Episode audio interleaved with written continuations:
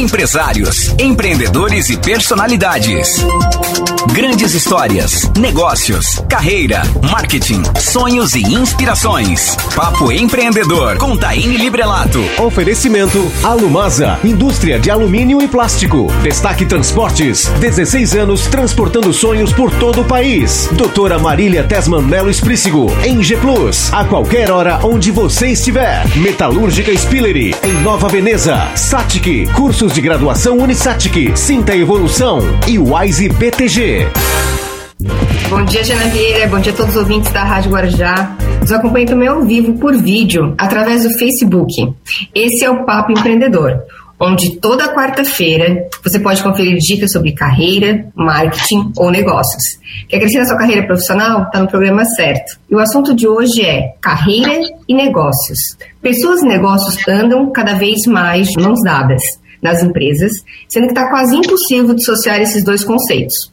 Compreenda como a mentoria estratégica pode fazer para sua carreira alavancar. Meu nome é Taine Librelato e para compartilhar suas experiências profissionais e histórias de vida, a convidada de hoje é Jovite Parisotto. Mais conhecida como a BID, ela é mentora, palestrante, coach, com uma carreira de mais de 30 anos de experiência ela tem participação ativa como membro do Conselho de Governança no Movimento Santa Catarina pela Educação, tem pós-graduação em Gestão de Serviços Sociais e também Finanças para Executivos.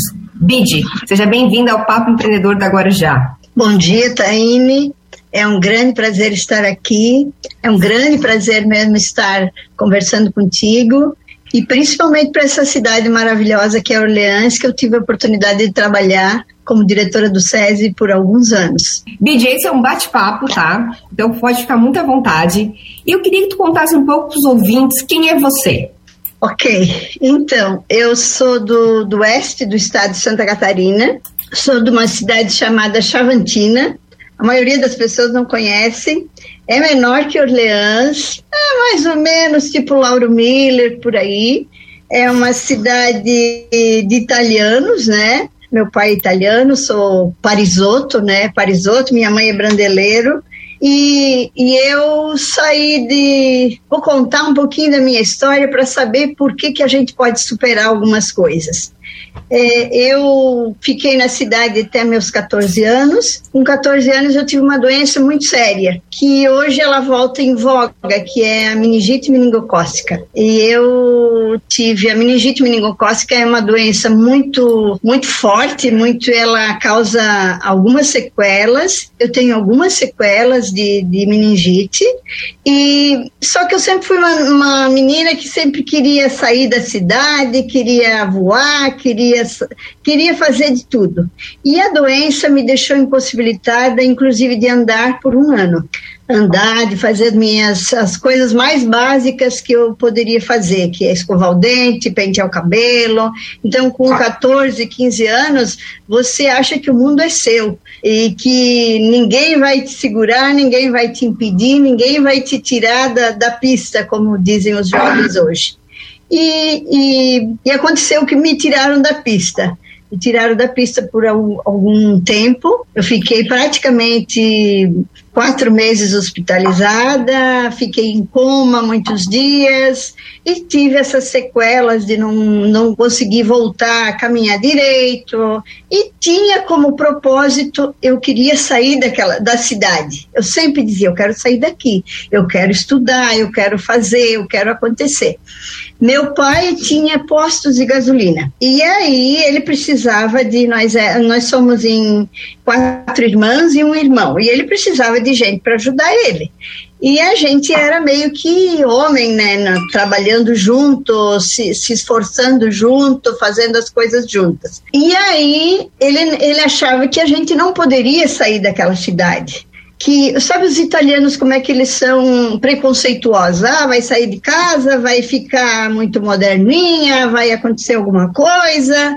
E eu já não era assim lá aquela aquela seriedade toda. Eu todo mundo sabia que eu queria voar que eu queria fazer. Mas enfim a doença me impossibilitou por um ano quase um ano e meio dois de inclusive de caminhar. Depois que eu consegui caminhar, o meu pai me deu a opção. Você que sabe, Bide, quer sair, quer, quer fazer, quer estudar ainda e tal, você que sabe, pode, pode sair, não tem problema. E eu optei por fazer isso com muita dificuldade, voltei a estudar, eh, tinha perdido anos de estudo, voltei a estudar, fui estudar numa cidadezinha próxima, depois fui para Florianópolis, eh, entrei no Instituto Estadual de Educação e eh, me formei em serviço social. Me formei em serviço social é, a gente sempre pensa, quando a gente. as dificuldades que a doença me trouxe, que são sequelas físicas, cicatrizes, eu, eu amputei alguns membros, ela. a gente pensa, eu pelo menos pensava, que se você escolher uma profissão que possa ajudar os outros, você vai esquecer da sua dor. Lê do engano, a gente não esquece da dor da gente nunca. E quem está no chão não consegue ajudar ninguém. Quem não está bem não ajuda ninguém. Não adianta. Isso, isso é uma, isso é uma, uma, uma, um pensamento que a gente tem. Ah, eu vou ajudar os outros e vou esquecer da minha dor. Não, não acontece isso de forma alguma. Aliás, pior ainda mais. A minha mãe dizia para mim, eu tenho, eu tenho mãe viva ainda, meu pai já é falecido, mas a minha mãe foi um exemplo muito grande para mim. Mas ela sempre dizia, quando eu desanimava, quando eu me entregava, ela dizia para mim, Bide, olha, ela fazia questão de me mostrar outras pessoas que tivessem condições físicas é, menos privilegiadas do que a minha. E aquilo me irritava por demais. Dizia, não, mãe, eu não quero olhar para trás, nem me mostra que eu não quero olhar, quero olhar para frente. E assim foi, e assim eu fui olhando para frente. Uh, me formei em serviço social, uh, fui trabalhar no Oeste, trabalhei um tempo, não me adaptei mais e vim trabalhar na prefeitura de Criciúma. Vim trabalhar com o prefeito Zé Augusto Wilce, que tinha um projeto na época bastante moderno, bastante arrojado de, de saúde, de educação. Trabalhei dois anos na prefeitura de Criciúma, fiz inúmeras coisas, é, é, é, coloquei o foco da minha vida no trabalho, não mais em ter uma família, não mais em ter um namorado, porque eu pensava que isso não, não era mais para mim, e só trabalhar, trabalhar, trabalhar, trabalhar. Então, assim, o meu. E, e, e consegui muitas coisas, tanto na prefeitura, daí os salários de prefeitura são sempre baixos, né, ou, ou com raras exceções, né, não posso falar isso, que tenho um irmão que é prefeito, ele vai dizer, não fica falando mal das prefeituras.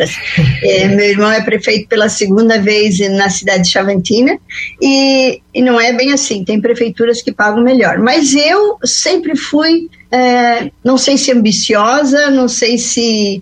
É, sempre queria mais, sempre queria mais. Fiz um processo seletivo para o SESI, de Lauro Miller, fui trabalhar em Lauro Miller. É, eu comecei em Lauro Miller no, no dia 13 de fevereiro, um calor daqueles, né, em Lauro Miller. Era a época da, em 86, época da pirita que incendiava Taíme, incendiava assim quando era muito calor. O primeiro dia que eu fui, eu voltei chorando, fui de ônibus, voltei chorando, mas eu disse, não, eu vou ter que ficar aqui. Fiquei, trabalhei, trabalhei com a Soraya, com a Soraya Librelato, Curso Librelato.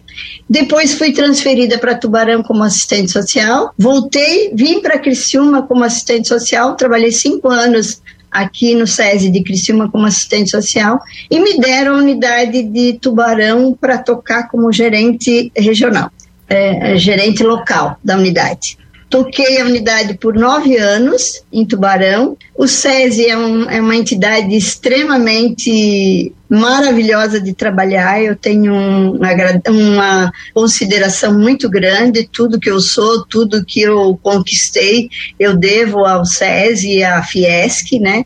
Trabalhei nove anos em Tubarão. É, me destaquei muito porque eu não fazia só o trabalho do SESI, eu fazia o trabalho da comunidade, eu me envolvia com a comunidade. Adoro fazer um projeto, um evento, tem isso no sangue, assim, de fazer isso.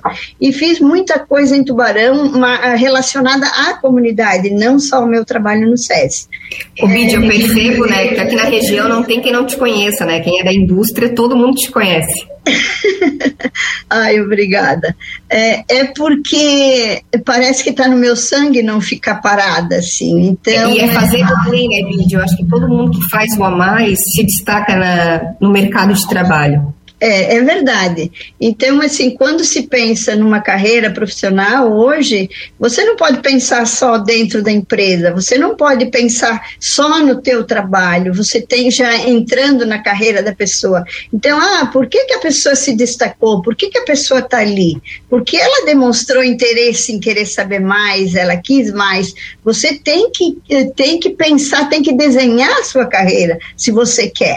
Eu, quando percebia que tinha pessoas tocando uma, uma entidade como o SESI que não tinham, não, não é desmerecimento, mas não tinha uma qualificação uh, na área de serviços sociais, eu pensava o seguinte, tá, mas para que que tu estudou, Bid? Por que que tu foi fazer um curso desses se agora tu não acha que tu conseguiria tocar isso? E é isso que eu ia dizendo para mim. Fale com você mesmo. Diga se automotive, né? Se automotive. Obrigada, Taime, isso mesmo. Então eu dizia, tá, mas tu vai querer ficar sempre fazendo isso aqui? Sempre fazendo clube de mães, sempre fazendo relatórios, sempre supervisionando? Ou tu vai querer estar no estratégico de uma empresa, que é o que você faz, que é o que muita gente faz. Se você está no estratégico, se você quer mudar, você tem que estar no estratégico de uma empresa. Senão, você não vai conseguir mudar, você vai executar o que os outros decidiram para você. Ô Bid, você faz palestra por toda a região com o tema Quem és, deixa as, deixa as marcas, né? É, como é que a gente sabe como é que, gente, que marca a gente está deixando? Ah, a gente sabe. A gente pode não querer saber. Mas as pessoas vão te dizendo, vão te sinalizando. Por exemplo, isso que você disse. Ah, não tem quem não te conheça na, na região, nas empresas. São Sim. marcas que a gente deixa. É, eu tinha como, como. E marcas boas, né, Bidi? Todo mundo fala de ti sorri, assim. Ah, é? Sim. Ai, que bom, que bom. A gente teve muitos comentários nas nossas redes sociais e também pelo WhatsApp quando souberam que eu ia te entrevistar. Meu Deus, que coisa boa. Falaram então, de uma grande mulher que hoje seria uma aula. Já comecei me emocionando aqui, Bid. Oh, a tua história. Deus. E essa menina é aquela que fez contato comigo, a Jana? Essa é a Jana, fez contato contigo. Oi, Jana. Olá, bom dia, tudo bem? Bom dia, querida, obrigada. Mas, ô Bid, como, é que eu, como é que eu sei a marca que eu tô deixando? É pelo que os outros falam para mim? Na verdade, as pessoas te sinalizam e você também tem que ter o seu autoconhecimento, né, Taime? Tu trabalha muito isso. Sim. Eu vejo tu fazendo mentoria, tu, tu faz mentoria de um lado, tu faz do outro, tu, tu faz curso, eu te vejo sempre em alguma coisa.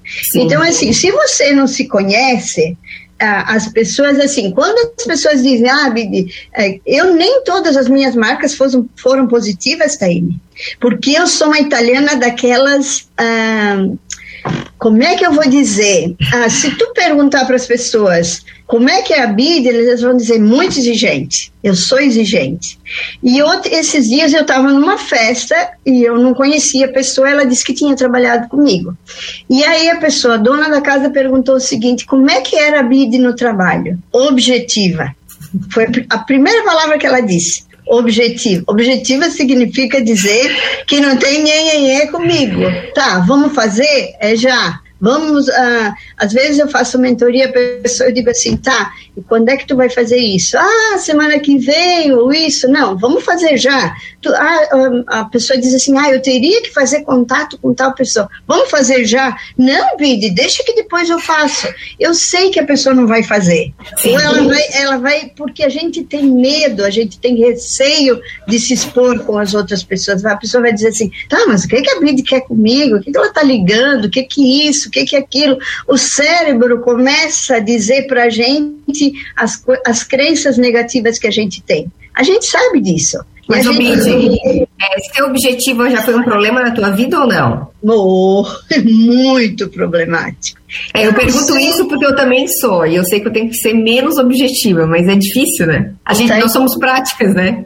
Eu, eu fiquei 33 anos na Fiesc, no SESI, é, mas eu tenho certeza que eu não fui demitida muitas vezes porque eu fui chamada algumas vezes pela minha objetividade, pela minha forma de ser, por assim, sabe, não amenizar muito as coisas.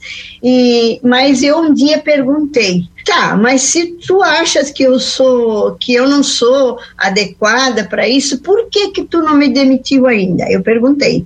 Olha só a coragem, olha só o jeito da pessoa, né? Aí ele disse para mim, a pessoa disse para mim, infelizmente tu é muito competente. Tipo assim, se tu não fosse, eu tinha me livrado de você. Então, assim, a gente precisa e trabalhando, não quero dizer que com isso que eu sou a mesma de quando eu entrei no SESI, eu não sou a mesma. Eu tenho mais, o meu autoconhecimento me faz ir mais devagar com as coisas, saber quando, que marcas que eu quero deixar, que marca que eu quero deixar hoje na tua entrevista. Quero sim, deixar sim. a marca de uma mulher que superou muitas dificuldades, que conseguiu conduzir em muitos momentos uma equipe de mais de 700 pessoas, com 40 lideranças, altos, altas lideranças, e com firmeza, com jeito, com muito medo. A gente tem medo. E com muita paixão, né, Bídia? Eu vejo muita paixão no que tu faz, assim. Muita paixão. Eu, eu, eu sofri muito quando eu saí do sistema, porque eu misturei um pouco as coisas. A empresa era minha vida, minha vida era empresa. Eu sei que eu demorei alguns dias para tirar minhas coisas de dentro da empresa, porque eu tinha coisas da minha casa na minha empresa. Então, assim, é, é, só que eu não vejo outra possibilidade de você deixar marcas que não seja com essa paixão. Tem que fazer valer a pena, né, Bid? Eu sempre comento o seguinte, que não adianta ninguém querer concorrer comigo, que eu também quero que a pessoa ganhe. Você acha que a gente, nós somos nosso principal concorrente? Tenho certeza disso. É, tenho certeza disso, porque concorrer com o outro é falta de autoconhecimento. Se você se conhece, você sabe onde que você quer chegar. Ah, é bom, ah, eu já corri, fiz corrida, é bom você ganhar a primeira medalha, você tá no pódio, é bom, mas é bom para você. Eu, quando eu ganho alguma coisa, eu choro comigo mesma, não é com mais ninguém. O outro, a, a, minha superação é sempre comigo. A minha superação para voltar a caminhar foi comigo, a minha superação para voltar a estudar era uma concorrência comigo. Então, isso que faz você ir para frente. Se você se espelha no outro, você nunca vai como é que eu posso me espelhar com alguém que é muito superior a mim? Eu sei da minha limitação e eu sei quando eu estou dando o meu melhor. Então eu concordo plenamente. Bídia, eu, eu particularmente, né? Eu tenho uma preguiça de concorrer com outras pessoas, assim. Mas por que que tu acha que as pessoas gostam tanto de concorrer uma com as outras, principalmente no ambiente de trabalho? Olha, eu acho que no ambiente de trabalho tem uma, um ambiente extremamente competitivo, depende da liderança, como ela conduz isso. É, infelizmente, a gente tem que dizer que tem gente que gosta de puxar o tapete dos outros, só que isso não leva a nada. A marca que tu vai deixando é essa. Você pensa que ninguém está te observando, que ninguém está achando, está percebendo que você está fazendo isso. Mentira todo mundo percebe, todo mundo sabe quem você é. Você pode até não saber quem você é, mas os outros sabem, pelas tuas atitudes, pelos teus atos, pelo teu jeito, pelo. Eu digo sempre, sempre dizia isso e ainda digo: você conhece melhor as pessoas em momento de crise.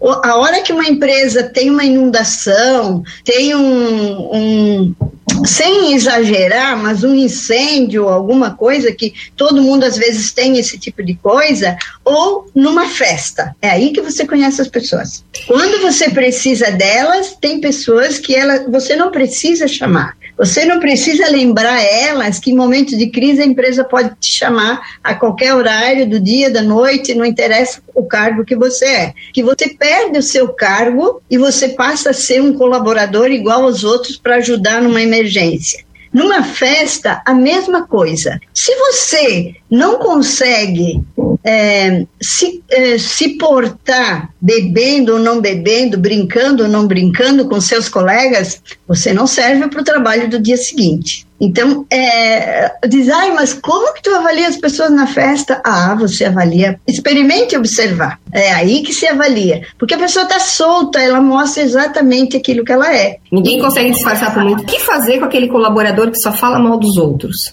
O que fazer com aquele colaborador que só fala mal dos outros? Eu tenho um método que eu não indico para ninguém, mas aquele que ele finge que trabalha, aquele que puxa o tapete, aquele que fala mal dos outros.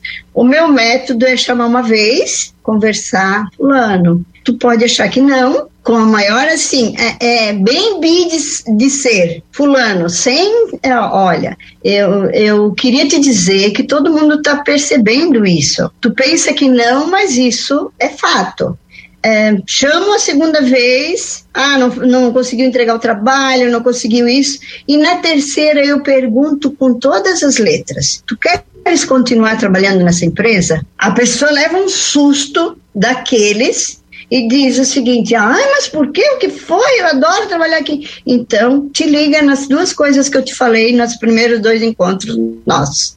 Aí a pessoa, como eu, deixo, eu tenho a mar, tinha essa marca, a pessoa sabe que eu não vou chamar a quarta. Sim. Que vai chamar é outra equipe.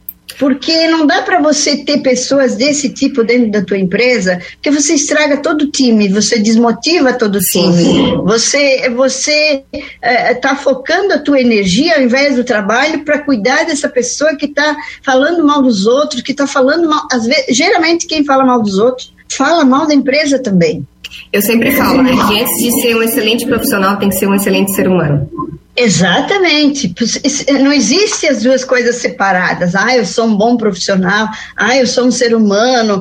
Eu, eu sempre digo, Taime, que você não precisa rezar. Você não precisa ir na missa se você quiser ir, se você vai, se isso é importante para você, se energizar. Mas se você fizer o seu trabalho e, e for correto com as pessoas, não existe oração melhor que isso. Sim. Você está sinalizando que você é do bem. Agora não adianta você mostrar uma, uma coisa que você não é, todo mundo ainda olha e debocha de você e diz assim: ah, lá vai o fulano fingir que é aquilo que não é. E Obide, qual é a dica que você poderia dar, né, para ajudar nossos ouvintes a planejar melhor a semana? Primeiro, a gente tem que ter uma rotina.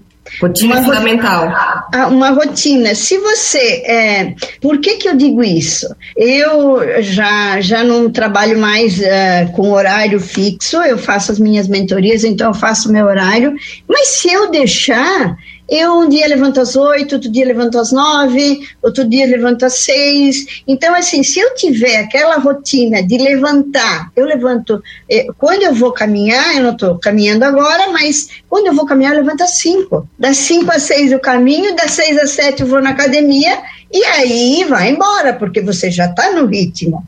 E aí você faz toda a tua semana. Eu, ah, tem gente que faz no Google Forms, eu faço meu caderninho aqui, ó. Ah, o que, que eu vou fazer essa semana? Tudo que eu faço, tudo que é para o outro e tudo que é para mim. Sim. Que, porque eu cuido de mim. Eu tenho que cuidar de mim, tenho que cuidar do meu cabelo. Tenho... As pessoas às vezes dizem assim: ah, mas para que, que tu se arruma? Me arrumo porque os outros não têm obrigação de me olhar feia.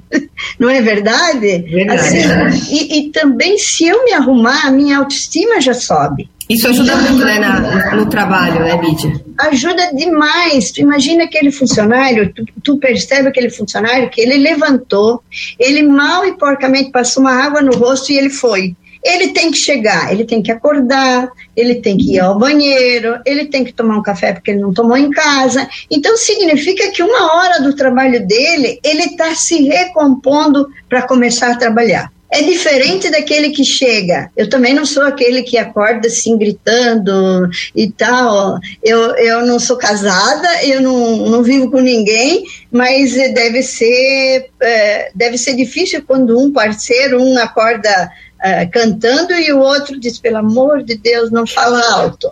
Mas eu acho que também, se você tem esse parceiro, agradeça a Deus, porque ele te faz ser diferente, ele te faz ser melhor, ele te faz ter uma rotina, ele te faz olhar um mundo diferente. Você tem que estar junto com aves da mesma plumagem, como diz o o Carvalho, mas você também tem que estar junto com pessoas diferentes de você, que te façam pensar diferente. Bidi, eu vou mandar esse vídeo pro meu marido, porque ele sempre brinca aqui em casa que eu tenho algum problema, porque eu acordo às 6 horas da manhã muito feliz. Olha, diz para ele que ele tem um grande privilégio de acordar com você. Diz para ele, imagina ele acordar com uma mulher que tu usa tapa-olho, Ataíne? Não. Imagina ele acordar com uma mulher que usa tapa-olho, que diz, fala baixo, pelo amor de Deus e tal. Como que ele, como delegado, ele vai chegar lá com energia para fazer tudo que ele tem que fazer, que o dia dele com certeza é mais difícil. Então ele tem que agradecer essa mulher que ele tem. Quando a gente renovou os votos, eu prometi que eu não ia acordar mais às 5 da manhã, ia começar a acordar às 6. Tô fazendo isso, tá? Às vezes acaba acordando às 5, mas acordo às 6 hoje. Mas acordo muito feliz, porque eu amo trabalhar, né? Até esses dias me perguntaram assim, qual é a coisa que tu mais gosta de fazer? É claro que estar com a minha família, para mim, é um tesouro, mas eu amo trabalhar. Então, assim, eu adoro a segunda-feira. Esse negócio de sextou, de happy hour, para mim não existe assim, né? Porque a hora feliz para mim é a hora do trabalho. Quando você faz uma mentoria, um coach, né, para ajudar o seu cliente, você também acaba aprendendo, né? Já fiz algumas mentorias e vi o quanto é importante isso. Quais foram os maiores aprendizados que você já aprendeu com seus clientes? Primeiro que eu tenho para dizer, ser empreendedor com o dinheiro dos outros é muito fácil. Então, empreender como eu acho que eu fui uma grande empreendedora no, no, sistema, mas empreender com dinheiro dos outros é fácil. Segundo, empreender como o, o, pequeno empresário tem hoje, com todas as dificuldades que ele tem, é uma, é uma luta, é um mito que é uma, é uma coisa fácil de fazer, que é uma coisa maravilhosa todos os dias, é uma coisa desafiante. Isso é, e muito boa quando dá certo, quando a coisa vai, quando se tem um plano de negócios. Por que, que se faz um plano de negócios? Porque muitos empreendedores, eles começam é, porque a vida vai empurrando. É, foi só o que me sobrou fazer. Como assim, eu vejo que tu entrevista muitas mulheres, muitas mulheres é, batalhadoras, muita mulher que começou, mas ela começa por uma necessidade muito forte que ela tem pela vida, por dar educação para os filhos, porque o marido perdeu o emprego, por isso, por isso, por aquilo.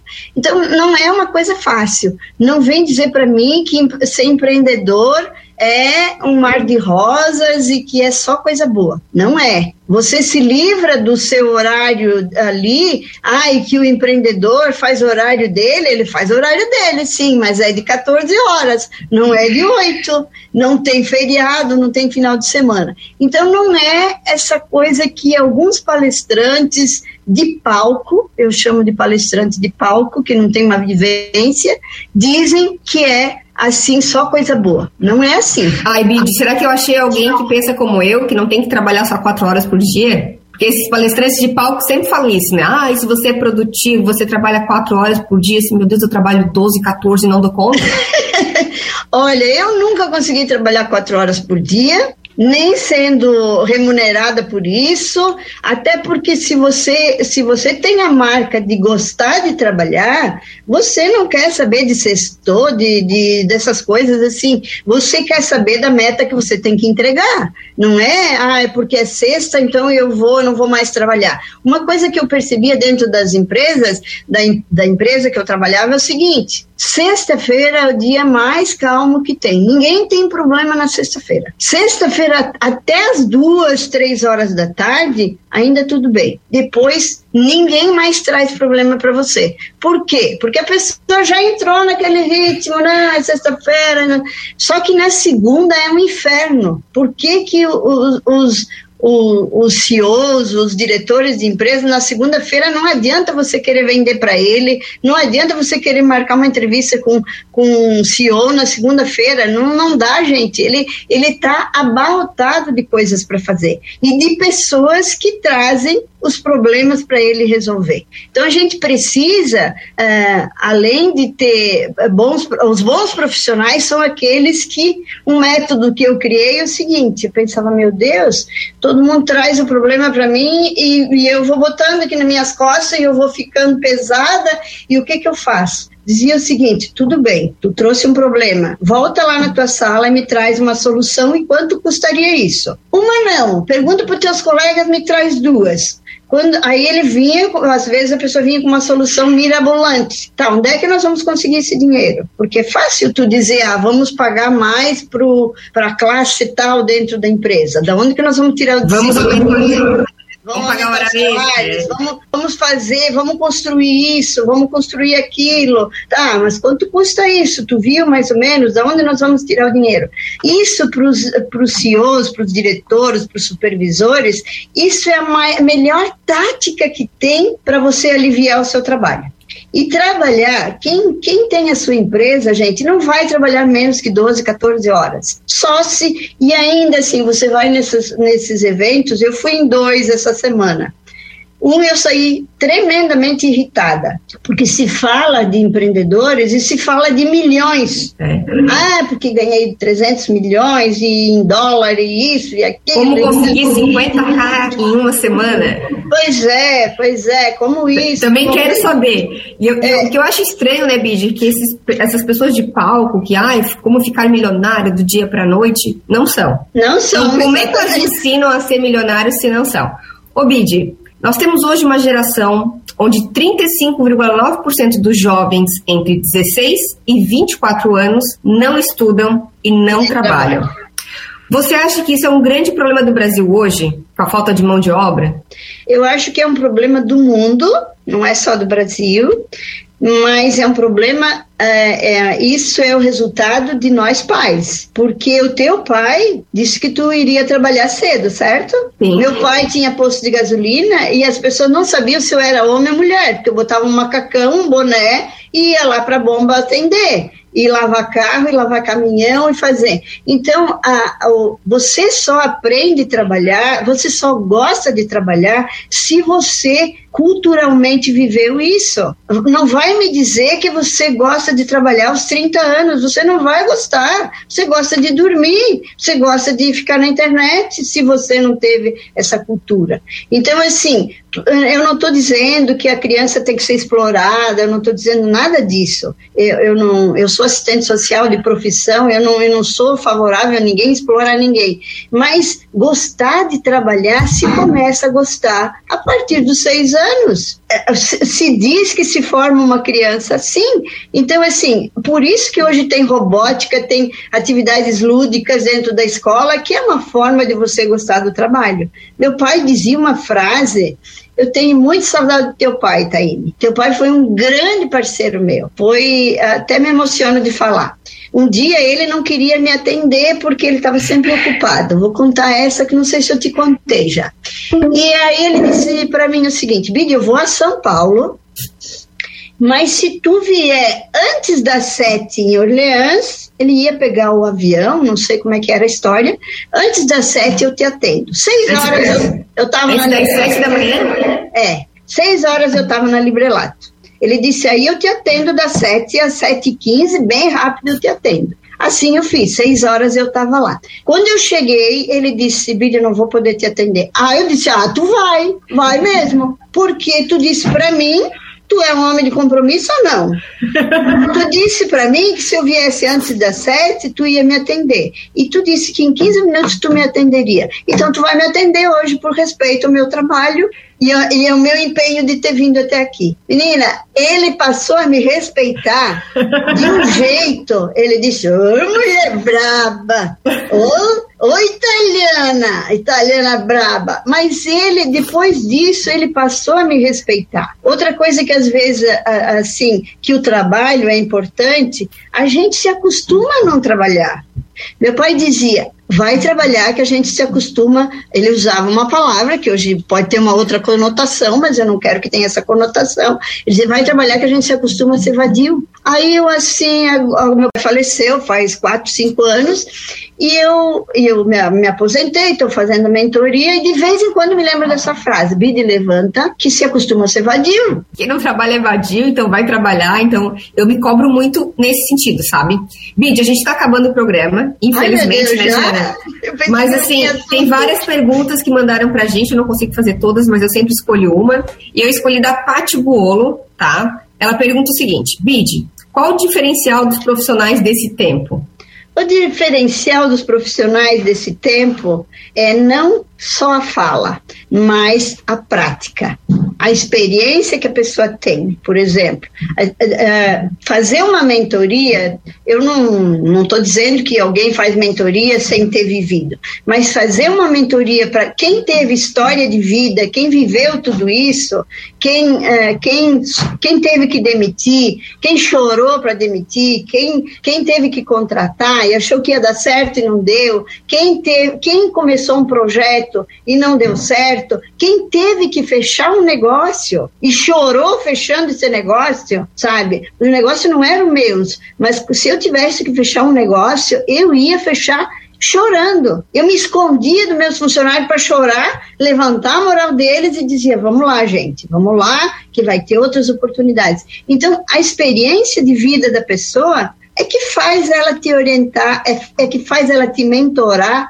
de uma forma mais concreta, mais pé no chão, mais real, mais, uh, mais fidedigno com aquilo que é ser empreendedor. E Bid, a outra pergunta dela é a seguinte: o que pode destacar uma pessoa no mercado de trabalho hoje? O que a pessoa tem que ser assim para se destacar? Eu acho que ela tem que entregar aquilo que ela prometeu, e se ela não conseguir entregar aquilo que ela, que ela achou que poderia entregar, ser sincera e dizer: olha, eu não consigo te ajudar nesse projeto. Ou eu não, sei fazer, né? Eu não sei fazer, nós podemos tentar juntos, mas eu não sei fazer isso aqui. E não, ah, ah, ah eu vou fazer, vou acontecer, vou fazer tu ganhar tantos milhões e tal. Principalmente quando você lida com jovens. Você não prometa para o jovem aquilo que você não vai conseguir, senão você vai frustrar uma pessoa e ela nunca mais vai querer saber disso. Um jovem, uma criança, um adolescente, sabe? Eu acho que você tem que motivar ele para fazer, para ir e tal. Mas mostre exemplo, bota para trabalhar contigo a, a, menor aprendiz, gente, porque as empresas deveriam contratar todos esses jovens. Porque você você treina, você tem o jovem pronto para aquilo que você quer depois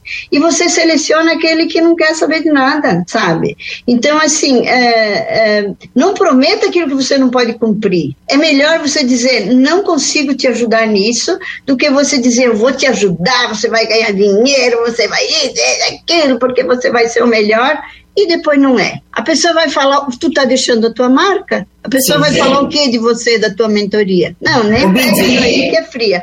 A partir de hoje, tudo que eu fizer, eu vou pensar. Será que, que marca eu tô deixando? Muito Vou bom. lembrar sempre de ti nisso. Bídia, a gente está encerrando o programa e eu queria só que tu compartilhasse com nossos ouvintes algum livro que você leu que impactou a tua vida. Ai, muitos. Mas o livro que mais me impacta sempre, sempre que eu tenho que ler. Olha só como é que são meus livros. Olha, é esse Como Fazer Amigos e Influenciar Pessoas. Ai, Bid, vai fazer eu chorar agora. Esse foi o primeiro livro que meu pai me deu e eu li. Tu acredita? Não é por nada que o teu pai foi o grande empreendedor que foi. É, é ele deve estar conectado com a gente, tá aí. Deve. Né? E assim, tem muitos outros. Eu gosto muito de ler. Aqui na minha mesa tem quatro. Esse é maravilhoso. Pode ler, pode ler os nomes pra gente, Bid, pra gente poder encerrar aqui? Essencialismo. Tá. Como fazer amigos, né? Influenciar pessoas. E esse aqui que eu estou lendo sobre hábitos, hábitos atômicos, gente, ele é maravilhoso. Eu sou o tipo que lê e assinala tudo. Ah, eu também sou assim. Tudo. Eu preciso do livro físico e vou riscando tudo. Exatamente. Bidi, muito obrigada em nome da Rádio Guarujá pela aula de hoje, né, Jana? A gente está sempre aprendendo aqui no Papo Empreendedor. E obrigado por ter participado com a gente. Obrigada também, Taime. Quando quiserem me chamar ali para fazer uma palestra, para estar tá junto com essas mulheres maravilhosas que tu está conduzindo ali na, na, na ACIL, eu estou à disposição. Jana, obrigada pelo carinho, pela atenção. Ah, quando a Jana entrou em contato comigo, ah, às vezes as pessoas entram em contato com a gente, a gente fica, ah, tem pessoas que ficam ali te cozinhando, né? Eu detesto isso. Ou diz sim, ou diz não. Ah disse, ai meu Deus, mas eu, eu tinha um exame na quarta-feira. Que exame? O exame é depois, Big. Vai lá e faz essa entrevista. Obrigada pela oportunidade. Obrigada. Foi um prazer, tá? Obrigada. Beijo, tudo de bom. Obrigada, Jana. Eu que agradeço, Bid. Obrigada, ela prontamente, a hora que ela viu a mensagem, ela já me respondeu, ali deu o seu jeito. Muito obrigado pela aula, realmente foi uma entrevista incrível. Parabéns, Taine, parabéns, Bid. Pra gente foi uma aula realmente. Tudo de bom, tá? Obrigada, menina.